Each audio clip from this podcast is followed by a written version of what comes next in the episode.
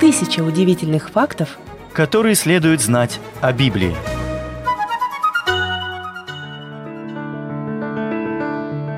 Библия – это самая читаемая книга всех времен, которая изменила ход истории, повлияла на жизни миллионов и заставила многих остановиться и задуматься.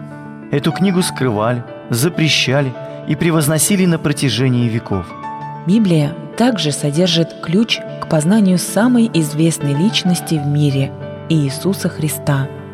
Она содержит удивительные пророчества, вдохновляющие истории и поистине потрясающие события, которые навсегда изменили ход истории.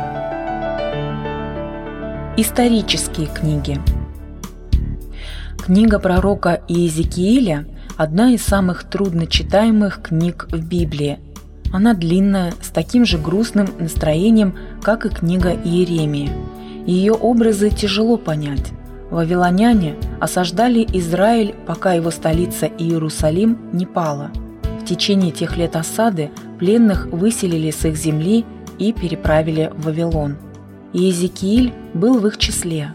Сначала он говорил о причинах, которые привели Израиль к потере земли, но потом выражает желание иметь надежду на лучшее будущее для своего народа. Как и книга Иезекииля, Книга Даниила содержит некоторые тяжелые для восприятия образы. Они добавляются к славным картинам будущего Израиля. Центральная фигура в этом будущем – Мессия, надежда для евреев. Первая часть книги содержит некоторые наиболее излюбленные истории Библии – Сидрах, Месах и Авдинага, Даниил в львином рву, а также рассказ, который дал рождение выражению «надпись на стене». Осия – пророк, говорящий о любви. Супружеская жизнь Осии с его своенравной женой Гомерь является символом боли Бога за Израиль, который совратился с путей Господних. Бог изображен как верный и любящий муж, а Израиль – как прелюбодейная жена.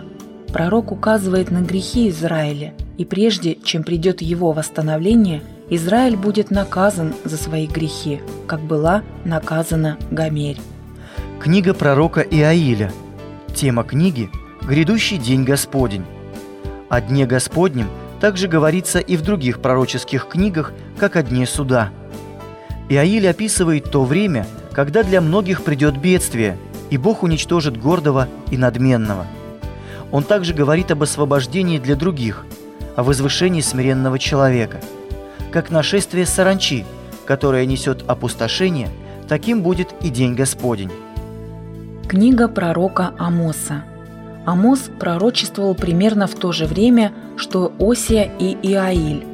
Амос был пастухом из иудейского села, оставившим стада, чтобы обличать свой народ во грехах.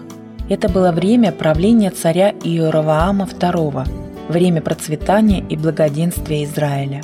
Несмотря на то, что Амос был пастухом, его книга написана чистым литературным еврейским языком – в сатирическом стиле Амос обвинял богатых в давлении на бедняков.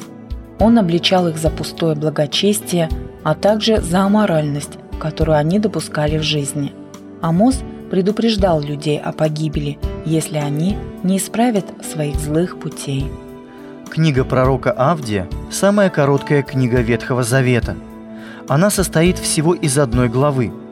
Как и Иаиль, Авдий делает ударение на грядущем Дне Господнем.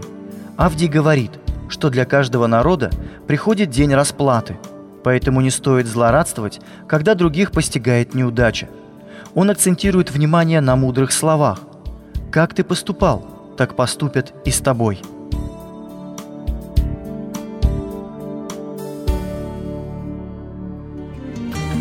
Тысяча удивительных фактов, которые следует знать о Библии.